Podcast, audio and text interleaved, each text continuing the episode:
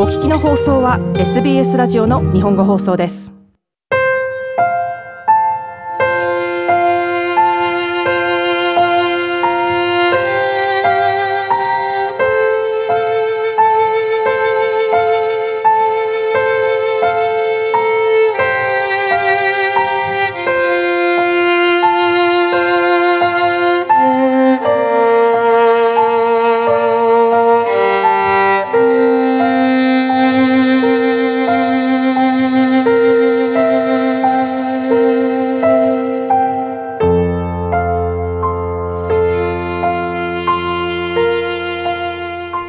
は。ビーバオペラプレゼンターの大竹彩子です。皆様お元気でお過ごしでしょうか？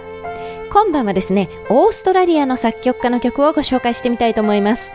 とは言いましても、やはり欧米主要国と比べますと、クラシック音楽自体の市場が圧倒的に小さいですし、それに加えて私自身もオーストラリアの作曲家についてまだまだ無知ですので、頻繁にというわけには参りませんが、せっかくですので折を見て取り上げていけたらと思っております。そして本日ご紹介しますのは、実はオペラではなくバレエ音楽からの声楽曲なのですが、エレーナ・カッツ・チェルニンという現代の女性作曲家によるワイルド・スウォンズ。日本語では野生の白鳥というバレエ音楽から誕生したイライザのアリアと呼ばれているボカリーズ曲。カッツチェルニンは1957年、旧ソビエト連邦の生まれで、10代後半でオーストラリアに移住してきたとのことです。ボカリーズというのは、いわゆる歌詞がなくて母音で歌う歌唱法、そしてそのように書かれた声楽曲のことを指します。声楽家は普段メロディーと歌詞に声を乗せて歌い表現をしていくわけですが、ボカリーズでは歌詞がないことで、より楽器の、つまり声の音色そのものに表現を集中させることになると言えるかもしれません。また、歌詞がない分、ある意味では表現がより自由とも言えるでしょうか。そんなボカリーズ、非常に有名なラフマリノフのものをはじめ、たくさんの美しい作品がありますが、今日ご紹介するカッツチェルニンのボカリーズは、私がオーストラリアに移住して、自分の演奏関連以外では初めて耳にしたオーストラリアの作曲家の声楽作品ではないかと思います。ラジオで流れているのを聞いただけで、まだ実演に触れる機会は得られていないのですが、あと、この作品ではありませんが、最近ですと彼女のホワイトリーというオペラが2019年シドニーオペラハウスで初演されました。お聞きになった方もいらっしゃるでしょうか？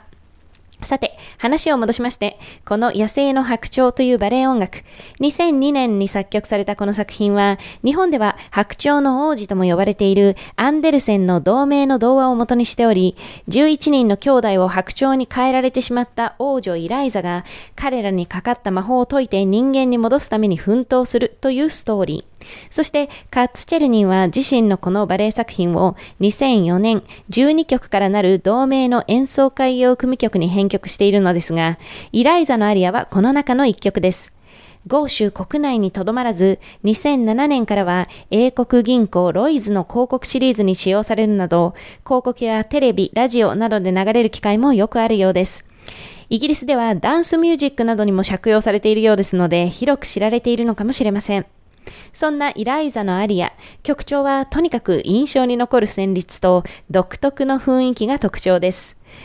個人的にはとても癖になります。不安定なようで、こう、どこまでも満たされているかのような、ぜひ自由に感じるままにお聴きいただきたいと思います。